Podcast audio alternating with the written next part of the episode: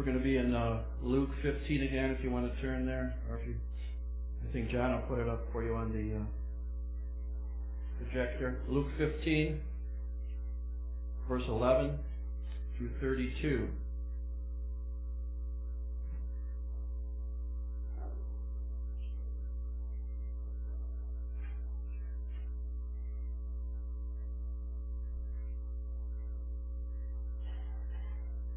This paper is from what we talked about last week and what I want to further discuss today about the difference between sonship and the orphan heart. That's Luke, Luke fifteen. I love the all the all the parables that are found in this chapter. Parable, parable of the prodigal son is the last one, and the group of three that are there. But they're all about the kingdom. And so we're trying to see the kingdom through the eyes of grace or through the eyes of the Father's love. Thanks, Amy. I'll put any extras over out on the table.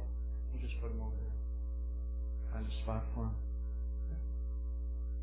And uh, as we continue our study and understanding kingdom culture. How many know we have to understand kingdom culture?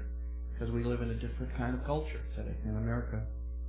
But um, in Luke fifteen, verse eleven, the parable of the lost son, we I spent most of my time just going verse by verse, but today I want to share some of my thoughts. But in verse eleven it says, Then he said, A certain man had two sons, and the younger of them said to his father, Father, give me the portion of goods that falls to me. So he divided to them his livelihood. And not many days after, the younger son gathered all together, journeyed to a far country, and there he wasted his possessions with prodigal living. But when he had spent all, there arose a severe famine in the land, and he began to be in want. And so then he joined himself to a citizen of that country, and he sent him into his fields to feed swine. And when he had gladly have filled his stomach with the pods that the swine ate, and no one gave him anything. But when he came to himself, he said, How many of my father's hired servants have bread enough and to spare, and I perish with hunger? Verse eighteen, I will arise and go to my father, and I will say to him, Father, I have sinned against heaven and before you, and I am not worthy to be called your son.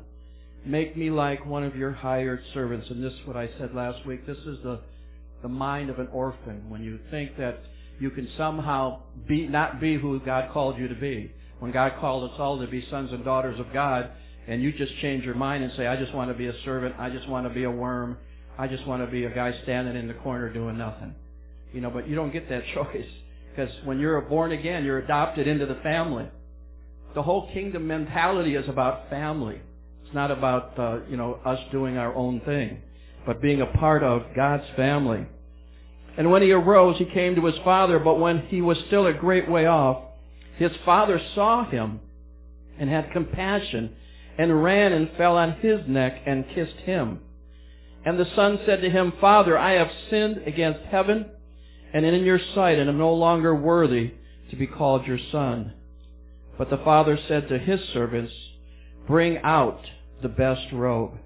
And remember last week we talked about what is, who, whose robe did he put on him? His robe, the Father's robe, the robe of righteousness.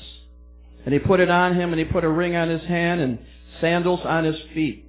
And he brought the fatted calf there, and they killed it, and they ate, and they were merry. We compared that last week to ribeye. I know some of you tried ribeyes this week. For this my son was dead and is alive again. And he was lost and is found, and they began to be merry. But his older son was in the field, and as he came and drew near to the house, he heard the music and the dancing, and he called one of the father's servants and asked what these things meant. And he said to him, Your brother has come, and because he has received him safe and sound, your father has killed the fatted calf. But he was angry and would not go in. Therefore his father came out and pleaded with him. And so he answered, and he said to his father, Lo, these many years I've been serving you. I've never transgressed your commandment at any time, and yet you never gave me not even a young skinny goat that I might make merry with my friends. But as soon as this son of yours come, came, who has devoured your livelihood with harlots, you killed the fatted calf for him. And he said to him, Son, you are always with me, and all that I have is yours. And that's a scripture, if you ever want to memorize a scripture, that's the one you want to memorize. He said, Son, you are always with me, and all that I have is yours. It was right that we should make merry and be glad, for your brother was dead and is alive again. He was lost and is found. About three weeks ago, I read the scripture to you, and I'm going to read it to you again out of Galatians chapter four, verse seven. Out of the King James Version, it says, Wherefore thou art no more a servant, but a son. And if a son, an heir of God through Christ. Let me read it to you again. Wherefore thou art no more a servant, but a son. And if a son, then an heir of God through Christ. And so the paper you have in front of you, there's a compar- that's a comparison chart of the difference between a son and an orphan heart.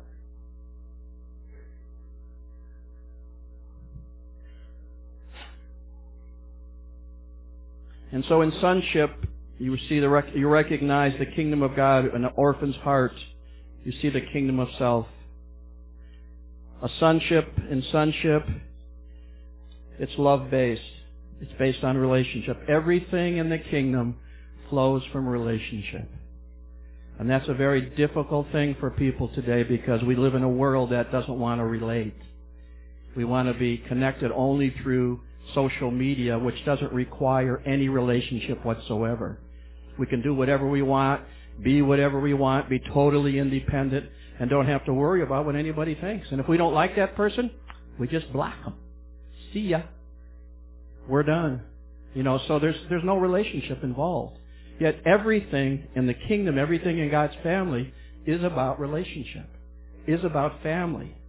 You know, I did, my wife and I both did a funeral yesterday for my wife's um, aunt, and that's uh, her her mother's her mother's sister just died, eighty-one years old, and there were seven sisters, seven, and there's only one left out of the seven, but there was also two boys, and uh, they asked Marie and I to do the funeral for the family. It was awesome, you know, one hundred fifty people there at least, and uh, people from Dallas, people from New York, people from Tampa. And uh, it was just a great honor to do that and to share with them about the love of God. That's what we shared about, God's love. And talking about family, how important family is. You know, that's what we, that's why, I think that's one of the greatest reasons why God created the church, so that we could be family and we could relate to one another. But we have to understand that when you have family, you have to have certain aspects of understanding about forgiveness. I mean, if you're in a family, if you don't understand forgiveness, you're going to have problems. You know, and I think it's a high priority, you know, being able to forgive for things we don't understand sometimes. And sometimes we, we offend each other and we don't even know we're offending one another. So we have to be willing to forgive, you know, and love one another again and again and again. So that's the difference. That's why I shared the little thing in the middle is, is instead of drawing a line all the way down, I just used a slash there. Rooted, sonship is rooted in the spirit of worship. In the orphan heart, it's rooted in self. Sonship is the Holy Spirit. We believe that the Holy Spirit is a habitation. He, he's with us all the time. The Bible says He never leaves us nor ever forsakes us, no matter what we do. And that's very hard for us sometimes to wrap our head around, our mind around, because when we make mistakes or we sin or we go the opposite way, we condemn ourselves. God's not even in on the party that you play. You know, we sometimes condemn ourselves because we don't understand it. We don't understand how good God is, because He never judges us by what we do. And that's why if you look underneath the Holy Spirit habitation or the temporary visitation, if you look at the next line, in sonship, it's all about identity, who you are in Christ, who God is. Who is God? He's the God that forgives all our sins, past, present, and future. So we be, we have, and then we do. But in the orphan mindset, we got to do to earn. You know, everybody thinks in a lot of religion today, You know, a lot of religion is based on what you do. But that's not kingdom. That's not God. God doesn't want us to do anything except worship Him and love Him and thank Him for all that He's done. I mean, I, that's what I think is so much fun about just having the ability to thank Him. And sometimes it's good to thank Him before we even get what we're asking for. You know, just be in a thankful heart. Because I believe when you, when you're filled with thankfulness and when you're filled with gratitude, literally, I believe breakthrough will start taking place in your life. When you adopt an attitude of gratitude. I believe suddenly, so if you're looking for a suddenly, the Bible's full of suddenlies, especially in the book of Acts. And I believe suddenlies will start breaking out in your life when you, when you, when you have that heart of gratitude. And that's not just because of Thanksgiving. It should be a lifestyle. It should be for every day. Not just a, you know, a couple of days, but I do appreciate Thanksgiving as well. And then bringing, another thing is identity and intimacy under sonship versus the orphan heart of inheritance and destiny. And then bringing heaven to earth. Sons bring heaven to earth. And that, I mean, that is a big one because I, I see it all through the body of Christ. So many are trying to get everybody to heaven, when in fact I believe God is trying to get heaven to us.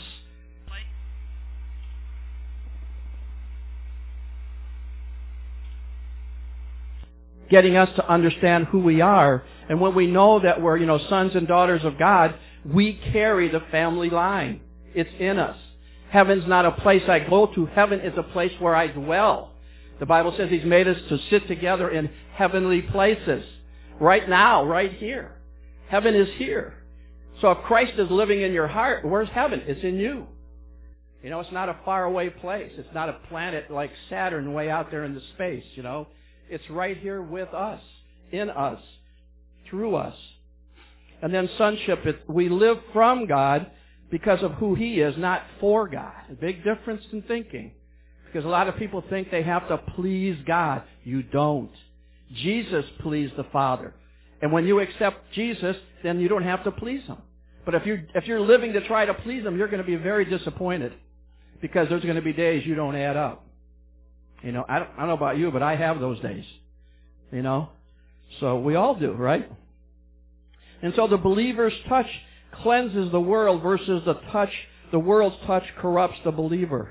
And that's the d- difference. We see what happened in the prodigal son when he went out on his way to, you know, to have his fun with his friends, what it did to him. He couldn't even think of himself as a son anymore. He says, I just want to come home and be a servant because daddy's servants get more than I get right now. I can't, I, I'm starving, so I'm, I'm going to have to change my, my thinking. But God never changed, the Father never changed His thinking in that parable about the Son. Never one time did He ever see His Son as a servant. He only saw Him as a Son. And after even giving him his inheritance, full inheritance when he went out, God didn't, you know, when he came back home, the Father says, I still have money left over. I'm going to give you some of my stuff. I'm going to give you my best robe. I'm going to give you my ring, which means, you know, authority. You can have everything I have is yours. You know, and that's just, just shows you the incredible love of God, how much He loves us. And He never gives up on us, never. He'll chase us down until we do what we're supposed to do. Okay, I'm here, I'm done. You know, because I always ask people when they're striving to try to do something for God, how's that working for you? You know, it don't work. You get frustrated, you get angry, you get mad. And I don't know if you try to run from God. The best story in the Bible about trying to run from God is the book of Jonah. You know, you want to run from God, just read that book. You know, it'll tell you everything that, you know, he did wrong. And then he got this free ride in the belly of a big fish, you know. And then he got puked up, you know, on land. He had no problem preaching to Nineveh at that point. But then he got angry when God was going to forgive him. That crazy guy, crazy prophet. Named Jonah. Great story. And then the next one, set the temperatures like a thermostat. That's sonship. And the, the orphan heart measures the temperature like a thermometer. And then sonship treats people according to their destiny. But the orphan heart treats people according to their past. And that, there's a lot of that going a lot around today in the body of Christ. Sonship influences the world. The orphan heart is influenced by the world. Sonship, confident in hearing God's voice. orphan heart afraid, afraid of being misled. Sonship, God's pleasure without performing, and that's where you say amen, hallelujah. Thank you. And the orphan heart is pressure to perform. The son is at rest, and the orphan heart is restless. So last week I shared with you about what an orphan heart really feels like, and it, it, it's a feeling of an abandonment, a rejection. And I mean, I got to believe that the prodigal son felt all those things: abandoned, rejected, helpless, isolated, comfortless, lonely, empty, and which all lead to addictions.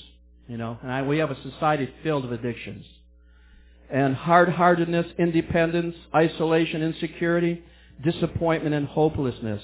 And I believe much of the orf, of this orphan status originated in the garden at the fall, when our first parents chose self-sufficiency over belonging and resting in the complete care of the Father. I mean, God wants to take care of us. I mean, just read Psalm twenty-three. The Lord is my shepherd. I shall not want. Why? Because He provides my every need. Everything I need emotionally, everything I need spiritually, He provides everything we need. And so when your identity is, wherever your identity is, there will your heart be also. I believe the church in America is in an identity crisis. They don't really know who they are, and they're trying to find themselves. You know, they try to, they, they read a book about, you know, some guy in California's got a church of fifty thousand, and they all want to be like him. I won't tell you who he is. But everybody tries to be like the purpose-driven church, because he, he was successful. But why be like anybody else when God calls us to be who we are? Amen? And I, I really, and it's not about numbers. It's not about size. It's about what's in our hearts. What really counts is relationship, you know. And naturally, how we view ourselves, whether we view ourselves, some of us still view ourselves, even though we're, the Bible declares we're sons and daughters, some of us still see ourselves as orphans, because we're still struggling with abandonment. We're still struggling with rejection. We're still struggling with helplessness in our own, in our own bodies, in our own, you know, things that we feel. But that's not the way God wants us to be that way. He wants us to be totally free and be able to sense and feel His, His love and His kindness.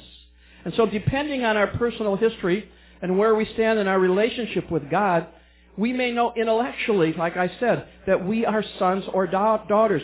We may even be able to speak it out loud and believe at the surface level, I'm a son of God. But do you, is it really inside?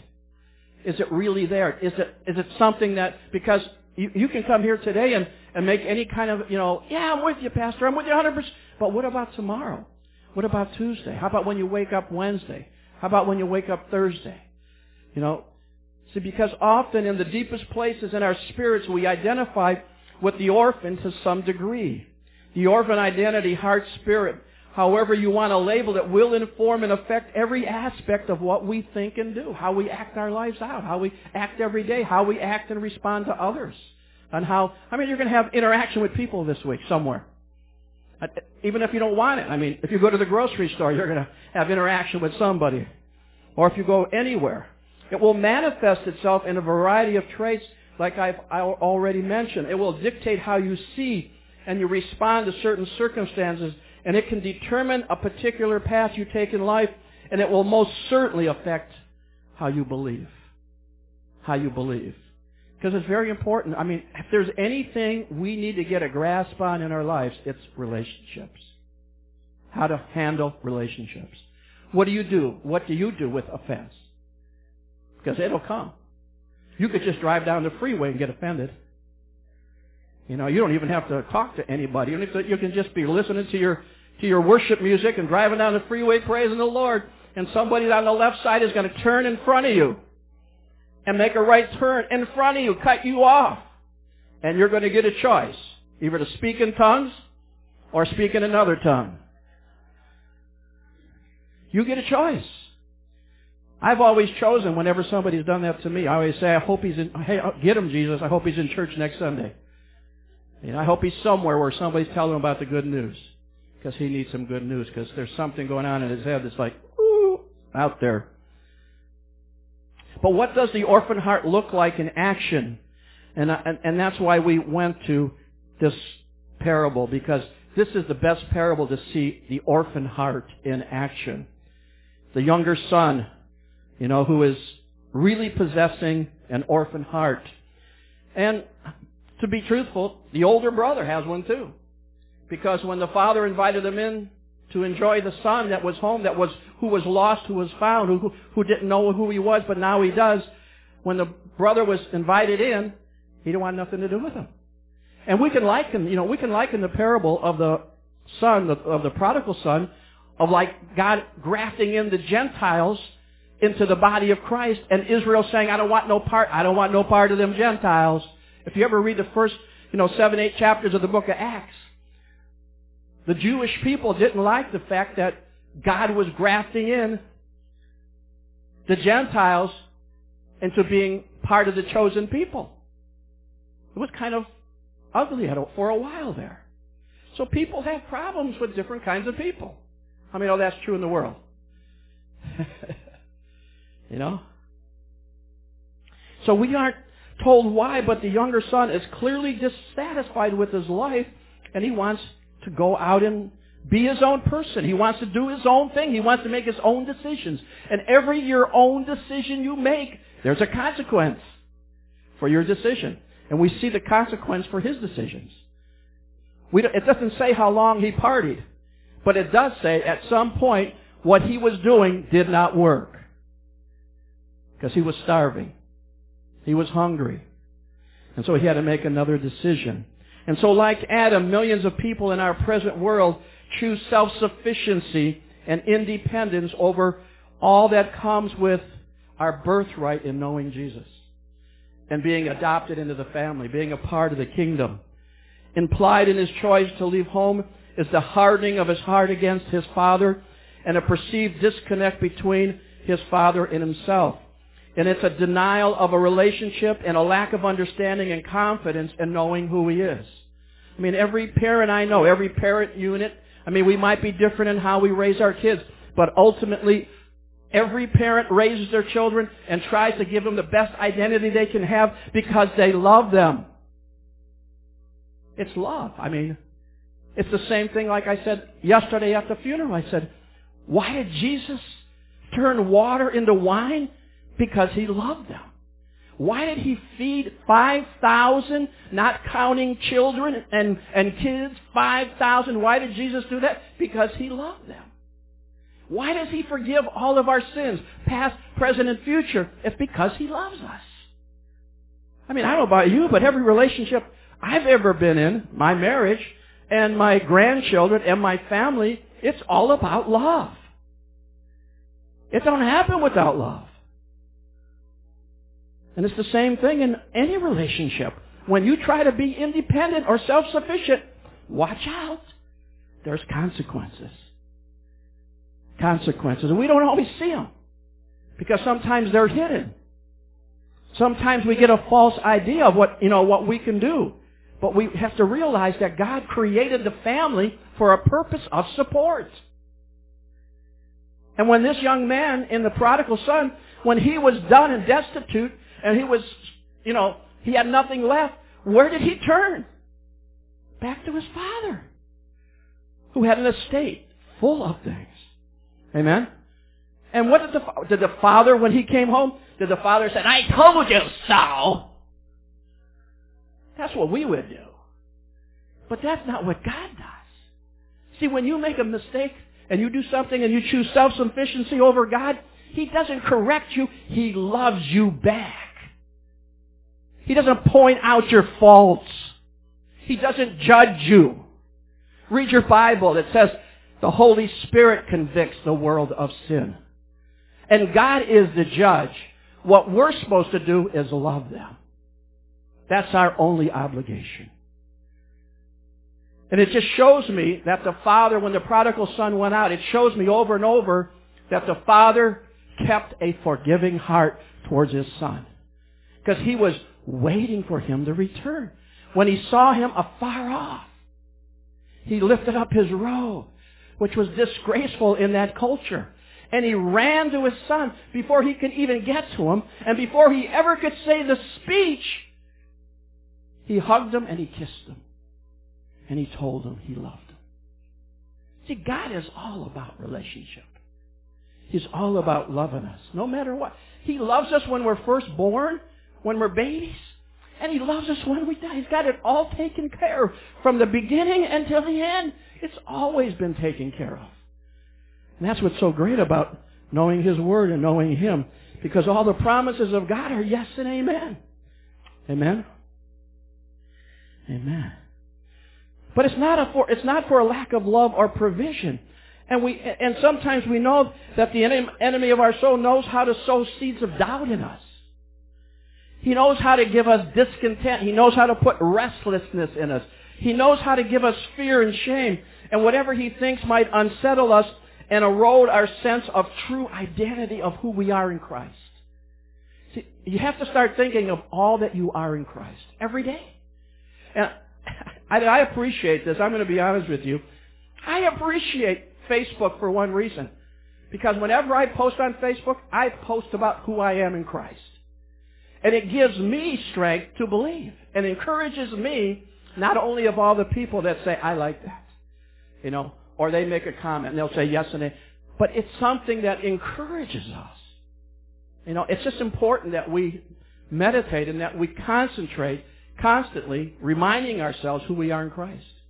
I don't know what you need. If you need a, you know, if you need something, I guess there's there's apps now. There's an app there called Dwell that you can. I know it's a cost app, app, biblical app, but it will tell you who you are in Christ. It will help you confess. I, I don't think you need that. I just think you need a, a piece of paper and or a Bible or write something down. I I think we have probably tons of those over there about who you are in Christ. We've done that for a little while as well. Many series on that. But leaving home is then much more than a historical event bound to time and place.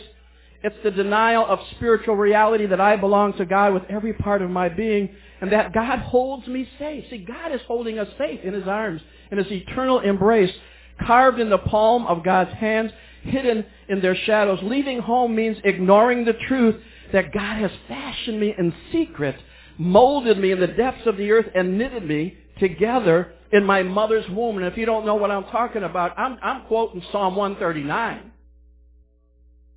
I mean, read it in multiple translations. Read it in the Amplified version. You know, it's it's amplified. Read it in, you know, a different version, the Passion Translation. Leaving home is living as though I don't know yet I have a home. Most people are trying to leave home like this orphan, this orphan son. He was trying to leave home looking for something because he thought he was missing something when it was always right there with him. He was just making a bad choice of self-sufficiency and independence. And we can see how the prodigal's plan to run his own life works. Not surprisingly, he squanders his inheritance, which really began in his heart while he was still at home. Because he was planning it out before it ever happened. He was thinking about it. And he ends up penniless, starving, and enslaved, living in the lifestyle of a stereotypical orphan. And what is interesting, though, is that when he remembers his father and decides to return home, it's not a sudden realization of his sonship. His mind and his heart have clearly not changed significantly. For when he came to himself, returning to his usual way of thinking, he ultimately decides to renounce his sonship and say to his father, I'm, a, I'm not a son anymore. I'm just, just make me one of your servants. He couldn't even get out of it. Even though he knew he needed help, he still wasn't thinking right. And I think a lot of people come to Christ, accept Christ as their Savior, get into the church, get into the body, but they still don't understand who they are. They still can't come to grips that God is a good God. Because a lot of times what we do with, with the face of God, we put the face of, you know, our earthly father or somebody who disappoints us. We put that face on God, and then we try to relate to God by what we think we, we, we can only relate to humanly when God is not that person. God is not angry. He's not even in a bad mood. The Bible says He's moved into the neighborhood and pitched a tent in your backyard. Because He loves you. Because He cares about you. He's just trying to get into the house. And once He gets into the house, He dwells with us forever. And He never leaves us. Never. He never gets disappointed in us. You get disappointed in yourself, but he doesn't get disappointed in you. So you got to be careful how you think, because it's our thinking that knocks us out, not his thinking. So if you want to know what he thinks, just read Jeremiah twenty-nine eleven. He'll tell you what he thinks about you. He doesn't think evil of you. He only thinks of a future and a hope. He only thinks good things about you. Not only does this younger son not know who he is, he obviously doesn't know who his father is. And surprisingly, even the elder son operates in the same orphan heart upon hearing what he heard. And so these reactions are, are start like start flowing everywhere. These they flow from the heart and the spirit, corrupted by. I tell you what, what it gets you to be self-sufficient is insecurity. When you don't know where home is, you, it's just a sign that you're insecure, or you're jealous, or you're self-righteous, wounded by the deep, deeply cultivated perception that he was not good enough or loved enough by his father to be worthy of the celebration his brother was getting. And like his younger brother, he felt he had earned what he had received from his father through his service and obedience. But it also applied that he thought he earned more than he actually received. And it was not true, because the father said, you could have had it any time you wanted it. All you had to do is ask. What does the Bible say? We have not because we ask not. We don't ask. I can remember the Lord telling me years ago, and we were in a very prosperous time that time, at that time, and the Lord telling me, you don't ask enough. I said, whoa. You know, some, somebody tell you in my house, they said, like, you know, God tapped me on the shoulders, talking to you. But he thought he knew what being a true son was, but now his understanding was being turned upside down as he watched his father's reaction to his disobedient brother's return. The elder brother also does not know who his father is or recognize his true position in the father's life. And I need to interpret the story to make us each aware of something that we could easily miss. It is perhaps easier to realize that you have lived the life of an orphan when you have found yourself lost and alone in a distant country, made colossal mistakes, or have been powerless to help yourself out of a difficult situation. But if you have a hard-working, successful, and seemingly have your life together, could you still be living with an orphan's heart? The answer is yes. Because there's a lot of people today on the treadmill of success, trying to get to the top, knock everybody out of the way so that they can be number one. And most times, we can all say that there's always been something below the surface, steaming from an identity not rooted in the love of God or His fatherhood over us. And so whether we are like the younger brother or the older brother, or perhaps like both of them at the same time and at different times, I'd like to give you four things that I see that make up the orphan heart. I'm not going to elaborate on them today, but at another time. But there's four things that makes up the orphan heart. The first one is soul loneliness. I mean, what your soul is, your mind, your will, and your emotions. See, most people today are driven by their feelings, what they feel, by their emotions. And if you do that all the time, you're not going to make it too far. Soul loneliness. Number two, restless wandering, looking for home when you've always had a home. You leave home, finding, trying to look for your home when you've always had a home. The third one is shame. Shame. I won't even tell you where that comes from right now. We can spend a long time on that. And the fourth one is fear. Too many of us often hear these words inside of us on a regular basis. For instance, as soon as someone accuses us or criticizes us, as soon as we're rejected, left alone, or abandoned, we find ourselves thinking, well, that just proves once again that I'm a nobody. I'm no good. I deserve to be pushed aside, forgotten, and rejected, and abandoned. See, self-rejection is the greatest enemy of the spiritual life, because it contradicts the sacred voice of God that calls us beloved. Being beloved constitutes the core truth of our existence. You are beloved. Just look at the word. What is it? Being loved. Beloved. And yet the Father is saying to us today these words. And the Lord gave me this picture. He said, can you imagine right now in your mind the ocean? See the ocean. Picture it in your mind. How you love to see the ocean. Think how vast it is. How vast is an ocean? How deep is an ocean? How wide can an ocean be? And then think of how the horizon stretches out to infinity in your sight. I'm telling you, all of that cannot contain my love for you. All of that cannot contain my love for you. My love for you is bigger. It's deeper. It's wider. And it has no end. Our Heavenly Father spends His extravagant love recklessly on us at all times. And He is the perfectly fitting answer to all our hopelessness in our lives.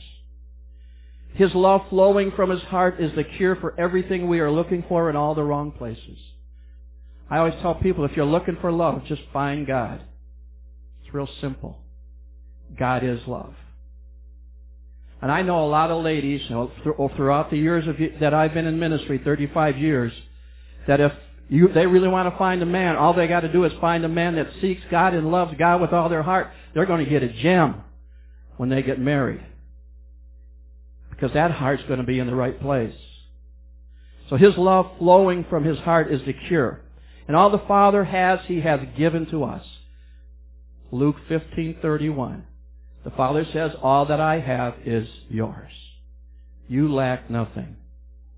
So our Father's house is a house of abundance, and there will always be more than enough. And He gives us an inheritance, His robe, His ring, and His shoes, and throws us a party that we cannot imagine. Now, these are not things that are material. These are things that are spiritual. See, inheritance is not about getting something. It's about God getting something in you. See, when you realize who you are in Christ and what God puts inside of you, that the God of the universe is dwelling inside of you, you lack nothing. And if you're still searching for something, you're going to have a lot of consequences to face while you're going. It's not going to be pretty. It's not going to be pretty. But you can always come home because the Father's always waiting. He's always there waiting. And He gives us that inheritance. And if that is not enough, He then sends His only begotten Son, Jesus, who calms the storm for those who are afraid. He feeds those who are hungry. He befriends the lepers and the prostitutes and the tax collectors. He shows righteous anger to those who oppress His beloved. You having fun, John, back there? With all the pictures? Yeah, okay, wonderful. And He takes ordinary people and casts and raises them up to be His sons and daughters in His forever family. And He gives each one His kingdom and His working of miracles by their hands. And like a perfect Father, He comforts, He bears our burdens, He lays down His very life for those He loves. And He even gives us a new heart when we're born again, and exchanging ours for His.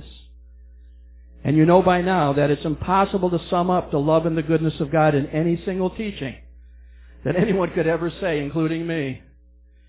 Yet in His love, in His covenant love, in the Hebrew language, there is a word that is used. It's called hesed. H E S E D. Hesed. Can you say that?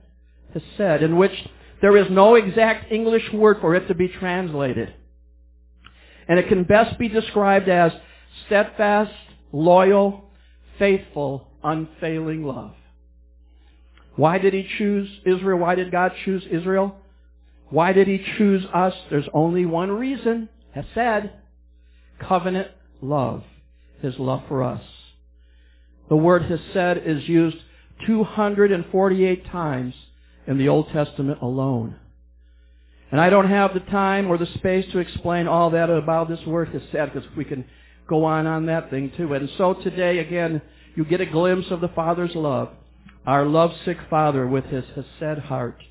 The one who waits at the door cannot bear to let us go it, at it alone anymore without His rescue. And so what does He do? He comes to us running, as it were, to save us and to fulfill His covenant promise to us and to lead us home into His loving arms where we forever belong. And we're safe and sound. Like He said to the prodigal, he's home. My son is safe and sound. He's with me home. Amen and amen. Next week, you can have the worship team come. Next week I'll address the, the biblical concept of adoption, and I'm going to call my teaching Grafted Into God's Family. Grafted Into God's Family.